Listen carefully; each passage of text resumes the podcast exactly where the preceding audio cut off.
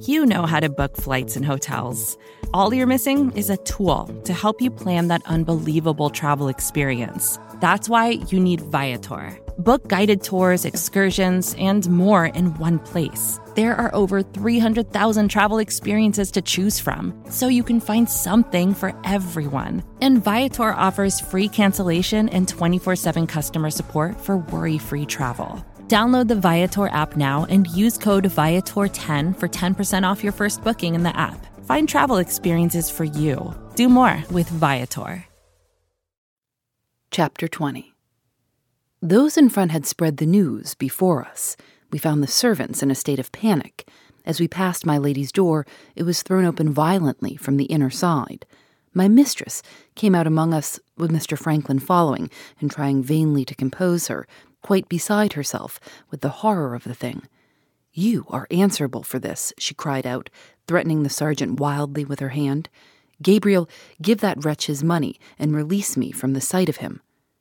The sergeant was the only one among us who was fit to cope with her, being the only one among us who was in possession of himself. I am no more answerable for this distressing calamity, my lady, than you are, he said. If, in half an hour from this, you still insist on my leaving the house, I will accept your ladyship's dismissal, but not your ladyship's money. It was spoken very respectfully, but very firmly at the same time, and it had its effect on my mistress as well as on me. She suffered Mr. Franklin to lead her back into the room. As the door closed on the two, the sergeant, looking about among the women servants in his observant way, noticed that while all the rest were merely frightened, Penelope was in tears. When your father has changed his wet clothes, he said to her, come and speak to us in your father's room. Before the half hour was out, I had got my dry clothes on and had lent Sergeant Cuff such change of dress as he required. Penelope came in to us to hear what the sergeant wanted with her. I don't think I ever felt what a good, dutiful daughter I had so strongly as I felt it at that moment.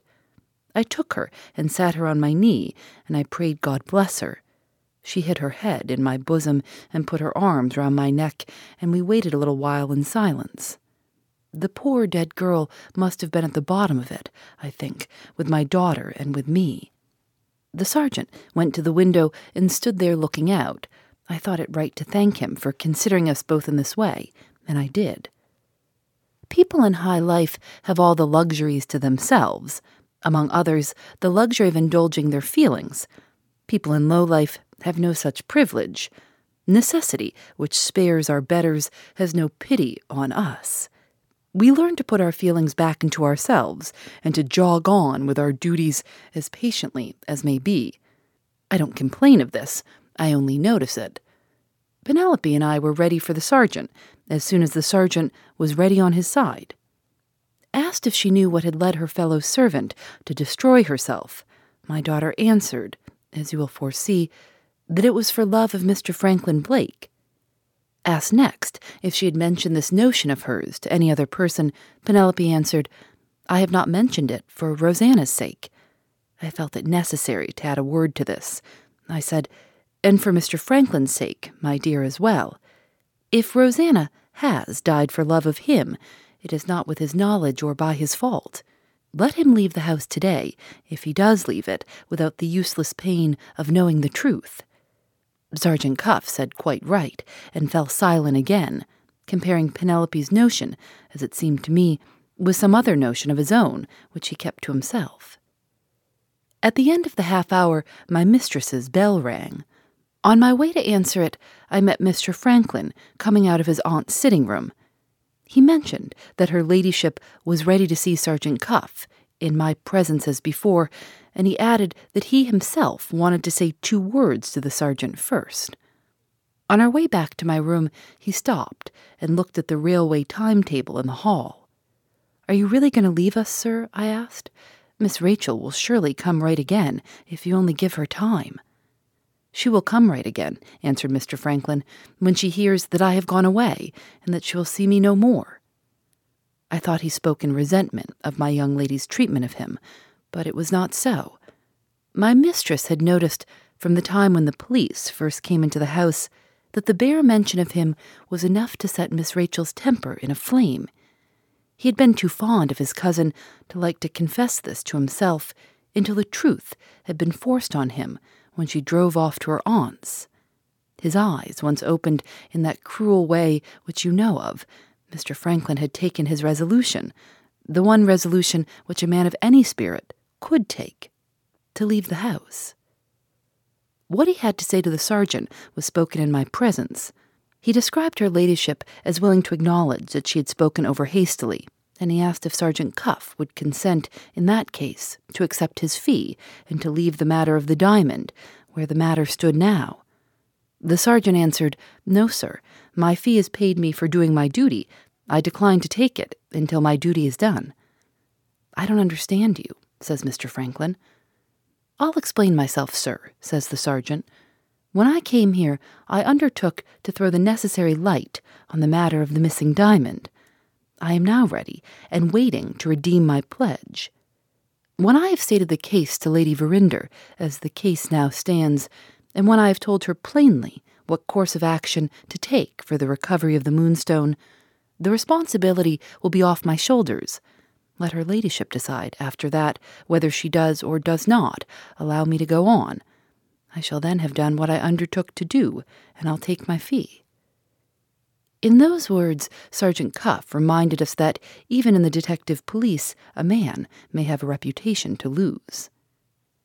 The view he took was so plainly the right one that there was no more to be said. As I rose to conduct him to my lady's room, he asked if Mr. Franklin wished to be present. Mr. Franklin answered, Not unless Lady Verinder desires it. He added in a whisper to me, as I was following the sergeant out, I know what that man is going to say about Rachel, and I am too fond of her to hear it and keep my temper. Leave me by myself. I left him, miserable enough, leaning on the sill of my window, with his face hidden in his hands, and Penelope peeping through the door, longing to comfort him. In Mr. Franklin's place, I should have called her in. When you're ill used by one woman, there is great comfort in telling it to another, because nine times out of ten, the other always takes your side. Perhaps when my back was turned, he did call her in. In that case, it is only doing my daughter justice to declare that she would stick at nothing in the way of comforting Mr. Franklin Blake. In the meantime, Sergeant Cuff and I proceeded to my lady's room. At the last conference we had held with her, we had found her not over willing to lift her eyes from the book which she had on the table. On this occasion, there was a change for the better. She met the sergeant's eye with an eye that was as steady as his own. The family spirit showed itself in every line of her face, and I knew that Sergeant Cuff would meet his match when a woman like my mistress was strung up to hear the worst he could say to her. Chapter 21 The first words when we had taken our seats were spoken by my lady. Sergeant Cuff, she said, there was perhaps some excuse for the inconsiderate manner in which I spoke to you half an hour since. I have no wish, however, to claim that excuse. I say, with perfect sincerity, that I regret it if I wronged you. The grace of voice and manner with which she made him that atonement had its due effect on the sergeant. He requested permission to justify himself, putting his justification as an act of respect to my mistress. It was impossible, he said, that he could be in any way responsible for the calamity which had shocked us all, for this sufficient reason that his success in bringing his inquiry to its proper end depended on his neither saying nor doing anything that could alarm Rosanna Spearman. He appealed to me to testify whether he had or had not carried that object out. I could and did bear witness that he had. And there, as I thought, the matter might have been judiciously left to come to an end. Sergeant Cuff, however, took it a step further, evidently, as you shall now judge, with the purpose of forcing the most painful of all possible explanations to take place between her ladyship and himself. I have heard a motive assigned for the young woman's suicide, said the sergeant, which may possibly be the right one. It is a motive quite unconnected with the case which I am conducting here. I am bound to add, however, that my own opinion points the other way. Some unbearable anxiety in connection with the missing diamond has, I believe, driven the poor creature to her own destruction. I don't pretend to know what that unbearable anxiety may have been, But I think, with your ladyship's permission, I can lay my hand on a person who's capable of deciding whether I am right or wrong. Is the person now in the house? my mistress asked, after waiting a little. The person has left the house, my lady. That answer pointed as straight to Miss Rachel as straight could be. A silence dropped on us which I thought would never come to an end. Lord, how the wind howled, and how the rain drove at the window as I sat there waiting for one or other of them to speak again. Be so good as to express yourself plainly, said my lady. Do you refer to my daughter? I do, said Sergeant Cuff in so many words. My mistress had her checkbook on the table when we entered the room, no doubt to pay the sergeant his fee. She now put it back in the drawer. It went to my heart to see how her poor hand trembled, the hand that had loaded her old servant with benefits, the hand that, I pray God, may take mine when my time comes and I leave my place forever. I had hoped, said my lady, very slowly and quietly, to have recompensed your services, and to have parted with you without Miss Verinder's name having been openly mentioned between us, as it has been mentioned now. My nephew has probably said something of this before you came into my room. Mr. Blake gave his message, my lady, and I gave Mr. Blake a reason. It is needless to tell me your reason. After what you have just said, you know as well as I do that you have gone too far to go back. I owe it to myself, and I owe it to my child, to insist on your remaining here, and to insist on your speaking out. The sergeant looked at his watch. If there had been time, my lady, he answered, I should have preferred writing my report instead of communicating it by word of mouth. But if this inquiry is to go on, time is of too much importance to be wasted in writing. I am ready to go into the matter at once. It is a very painful matter for me to speak of, and for you to hear. There, my mistress stopped him once more. I may possibly make it less painful to you and to my good servant and friend here, she said, if I set the example of speaking boldly on my side, you suspect Miss Verinder of deceiving us all by hiding the diamond for some purpose of her own. Is that true? Quite true, my lady. Very well. Now, before you begin, I have to tell you, as Miss Verinder's mother, that she is absolutely incapable of doing what you suppose her to have done.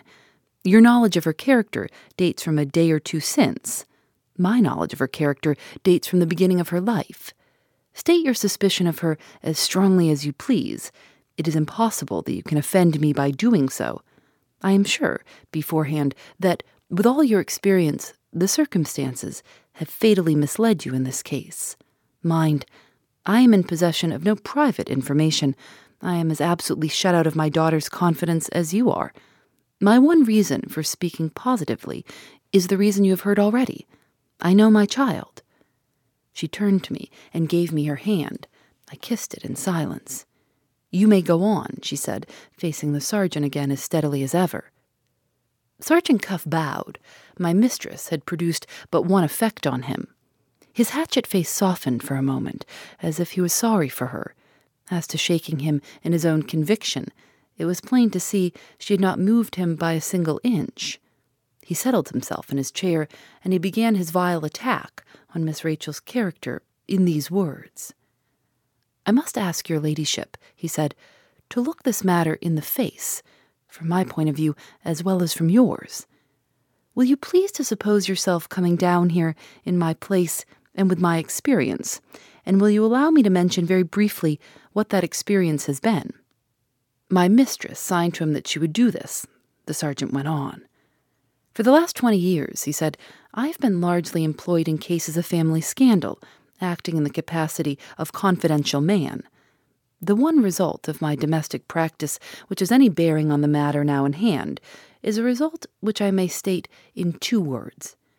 It is well within my experience that young ladies of rank and position do occasionally have private debts which they dare not acknowledge to their nearest relatives and friends. Sometimes the milliner and the jeweler are at the bottom of it. Sometimes the money is wanted for purposes which I don't suspect in this case, and which I won't shock you by mentioning. Bear in mind what I have said, my lady, and now let us see how events in this house have forced me back on my own experience, whether I liked it or not. He considered with himself for a moment and went on, with a horrid clearness that obliged you to understand him, and with an abominable justice that favored nobody. My first information relating to the loss of the moonstone, said the sergeant, came to me from Superintendent Seegrave.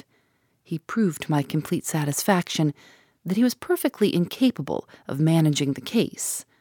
The one thing he said which struck me as worth listening to was this that Miss Verinder had declined to be questioned by him and had spoken to him with a perfectly incomprehensible rudeness and contempt.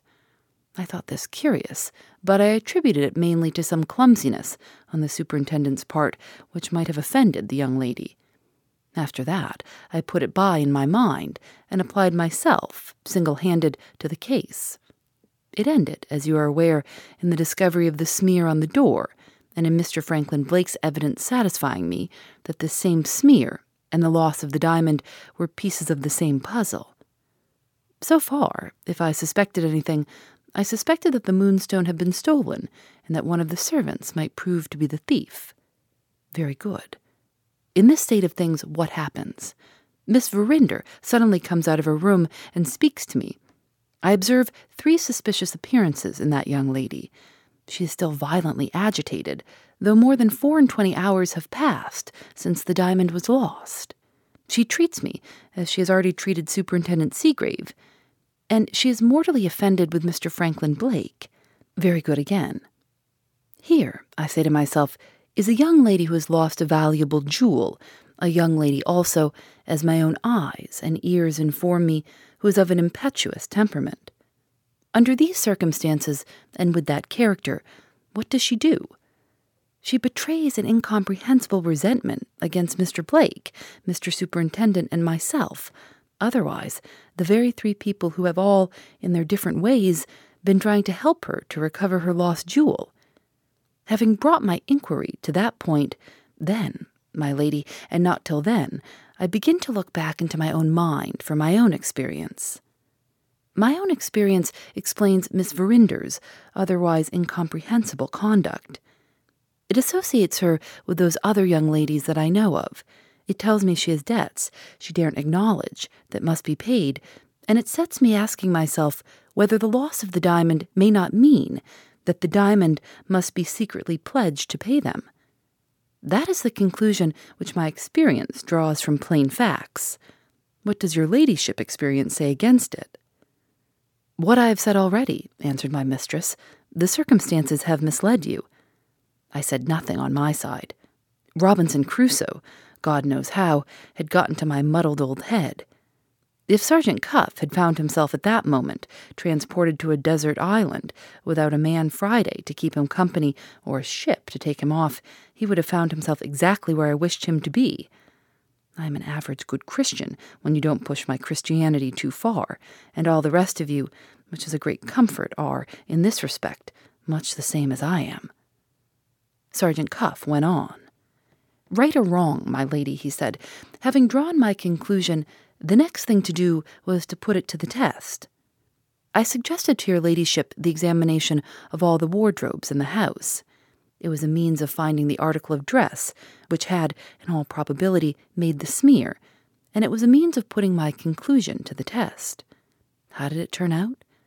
Your ladyship consented, Mr. Blake consented, Mr. Ablewhite consented.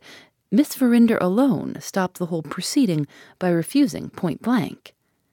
That result satisfied me that my view was the right one. If your ladyship and Mr. Betteridge persist in not agreeing with me, you must be blind to what happened before you this very day. In your hearing, I told the young lady that her leaving the house, as things were then, would put an obstacle in the way of my recovering her jewel. You saw yourselves that she drove off in the face of that statement. You saw yourself that, so far from forgiving Mr. Blake for having done more than all the rest of you to put the clue into my hands, she publicly insulted Mr. Blake on the steps of her mother's house. What do these things mean? If Miss Verinder is not privy to the suppression of the diamond, what do these things mean? This time he looked my way. It was downright frightful to hear him piling up proof after proof against Miss Rachel, and to know, while one was longing to defend her, that there was no disputing the truth of what he said. I am, thank God, constitutionally superior to reason. This enabled me to hold firm to my lady's view, which was my view also. This roused my spirit and made me put a bold face on it before Sergeant Cuff. Profit, good friends, I beseech you, by my example. It will save you from many troubles of the vexing sort. Cultivate a superiority to reason, and see how you pare the claws of all the sensible people when they try to scratch you for your own good. Finding that I had made no remark, and that my mistress made no remark, Sergeant Cuff proceeded. Lord, how it did enrage me to notice that he was not in the least put out by our silence. There is the case, my lady, as it stands against Miss Verinder alone, he said. The next thing is to put the case as it stands against Miss Verinder and the deceased Rosanna Spearman taken together. We will go back for a moment, if you please, to your daughter's refusal to let her wardrobe be examined. My mind being made up after that circumstance, I had two questions to consider next. First, as to the right method of conducting my inquiry. Second, as to whether Miss Verinder had an accomplice among the female servants in the house. After carefully thinking it over, I determined to conduct the inquiry in what we should call at our office a highly irregular manner. For this reason, I had a family scandal to deal with, which it was my business to keep within the family limits.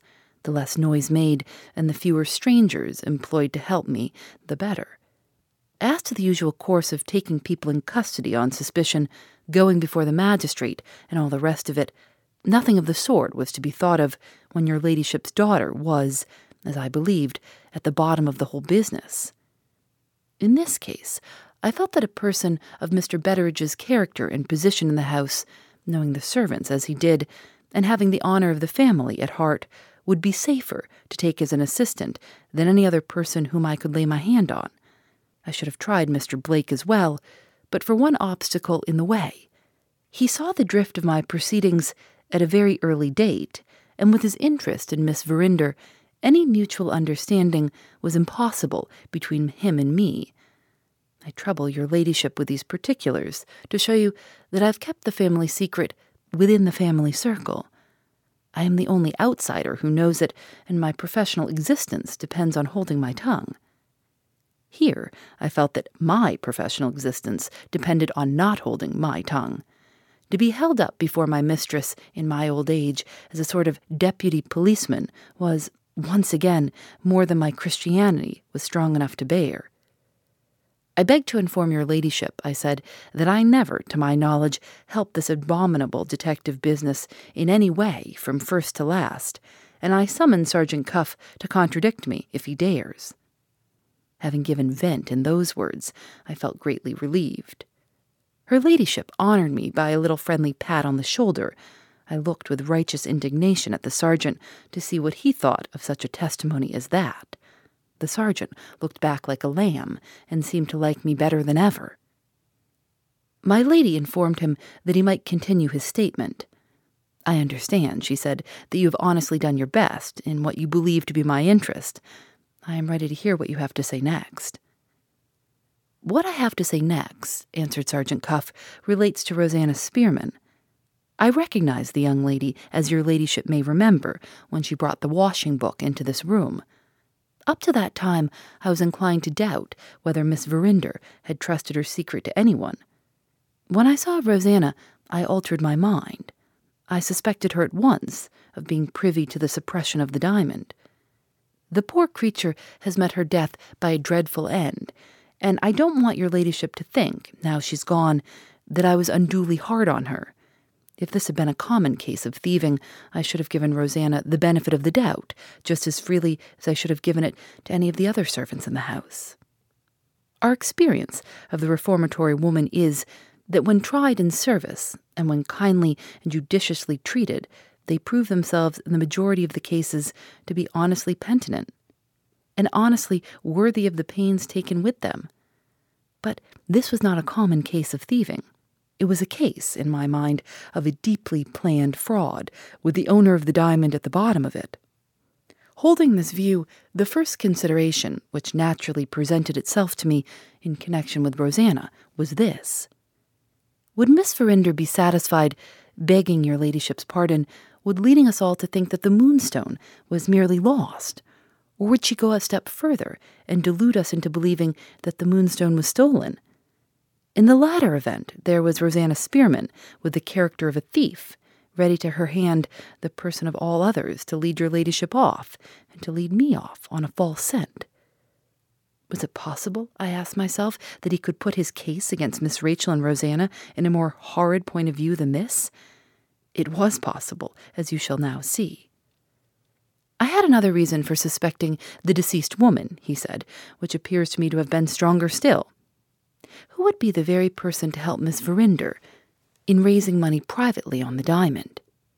Rosanna Spearman. No young lady in Miss Verinder's position could manage such a risky matter as that by herself. A go between she must have, and who so fit, I ask again, as Rosanna Spearman? Your ladyship's deceased housemaid was at the top of her profession when she was a thief. She had relations, to my certain knowledge, with one of the few men in London, in the money lending line, who would advance a large sum on such a notable jewel as the moonstone without asking awkward questions or insisting on awkward conditions. Bear this in mind, my lady, and now let me show you how my suspicions have been justified by Rosanna's own acts, and by the plain inferences to be drawn from them. He thereupon passed the whole of Rosanna's proceedings under review. You are already as well acquainted with those proceedings as I am, and you will understand how unanswerably this part of his report fixed the guilt of being concerned in the disappearance of the moonstone on the memory of the poor dead girl. Even my mistress was daunted by what he said now. She made him no answer when he had done. It didn't seem to matter to the sergeant whether he was answered or not. On he went, devil take him, just as steady as ever. Having stated the whole case as I understand it, he said, I have only to tell your ladyship, now, what I propose to do next. I see two ways of bringing this inquiry successfully to an end. One of those ways I look upon as a certainty, the other, I admit, is a bold experiment and nothing more. Your ladyship shall decide. Shall we take the certainty first? My mistress made him a sign to take his own way and choose for himself. Thank you, said the sergeant. We'll begin with a certainty, as your ladyship is so good as to leave it to me. Whether Miss Verinder remains at Frizinghall, or whether she returns here, I propose, in either case, to keep a careful watch on all her proceedings, on the people she sees, on the rides and walks she may take, and on the letters she may write and receive. What next? asked my mistress. I shall next, answered the sergeant, request your ladyship's leave to introduce into the house as a servant, in the place of Rosanna Spearman, a woman accustomed to private inquiries of this sort, for whose discretion I can answer. What next? repeated my mistress. Next, proceeded the sergeant, and last, I propose to send one of my brother officers to make an arrangement with that money lender in London whom I mentioned just now as formerly acquainted with Rosanna Spearman, and whose name and address, your ladyship may rely on it, have been communicated by Rosanna to Miss Verinder I don't deny that the course of action I am now suggesting will cost money and consume time, but the result is certain. We run a line round the moonstone, and we draw that line closer and closer till we find it in Miss Verinder's possession, supposing she decides to keep it. If her debts press and she decides on sending it away, then we have our man ready, and we meet the moonstone on its arrival in London. To hear her own daughter made the subject of such a proposal as this stung my mistress into speaking angrily for the first time. Consider your proposal declined in every particular, she said, and go on to your other way of bringing the inquiry to an end. My other way, said the sergeant, going on as easy as ever, is to try that bold experiment to which I have alluded. I think I formed a pretty correct estimate of Miss Verinder's temperament. She is quite capable, according to my belief, of committing a daring fraud, but she's too hot and impetuous in temper and too little accustomed to deceit as a habit to act the hypocrite in small things and to restrain herself under all provocations. Her feelings, in this case, have repeatedly got beyond her control, the very time when it was plainly her interest to conceal them. It is on this peculiarity in her character that I now propose to act. I want to give her a great shock suddenly, under circumstances that will touch her to the quick. In plain English, I want to tell Miss Verinder, without a word of warning, of Rosanna's death, on the chance that her own better feelings will hurry her into making a clean breast of it. Does your ladyship accept that alternative? My mistress astonished me beyond all power of expression. She answered him on the instant. Yes, I do. The pony chaise is ready, said the sergeant. I wish your ladyship good morning. My lady held up her hand and stopped him at the door. My daughter's better feelings shall be appealed to, as you propose, she said, but I claim the right as her mother of putting her to the test myself. You will remain here, if you please, and I will go to Frizinghall. For once in his life, the great Cuff stood speechless with amazement, like an ordinary man. My mistress rang the bell and ordered her waterproof things. It was still pouring with rain, and the close carriage had gone, as you know, with Miss Rachel to Frizinghall. I tried to dissuade her ladyship from facing the severity of the weather. Quite useless. I asked leave to go with her and hold the umbrella. She wouldn't hear of it. The pony chaise came round with the groom in charge. You may rely on two things, she said to Sergeant Cuff in the hall. I will try the experiment on Miss Verinder as boldly as you could try it yourself, and I will inform you of the results, either personally or by letter, before the last train leaves for London tonight. With that, she stepped into the chaise, and taking the reins herself, drove off to Frizinghall. Phoebe Reads a Mystery is recorded in the studios of North Carolina Public Radio, WUNC.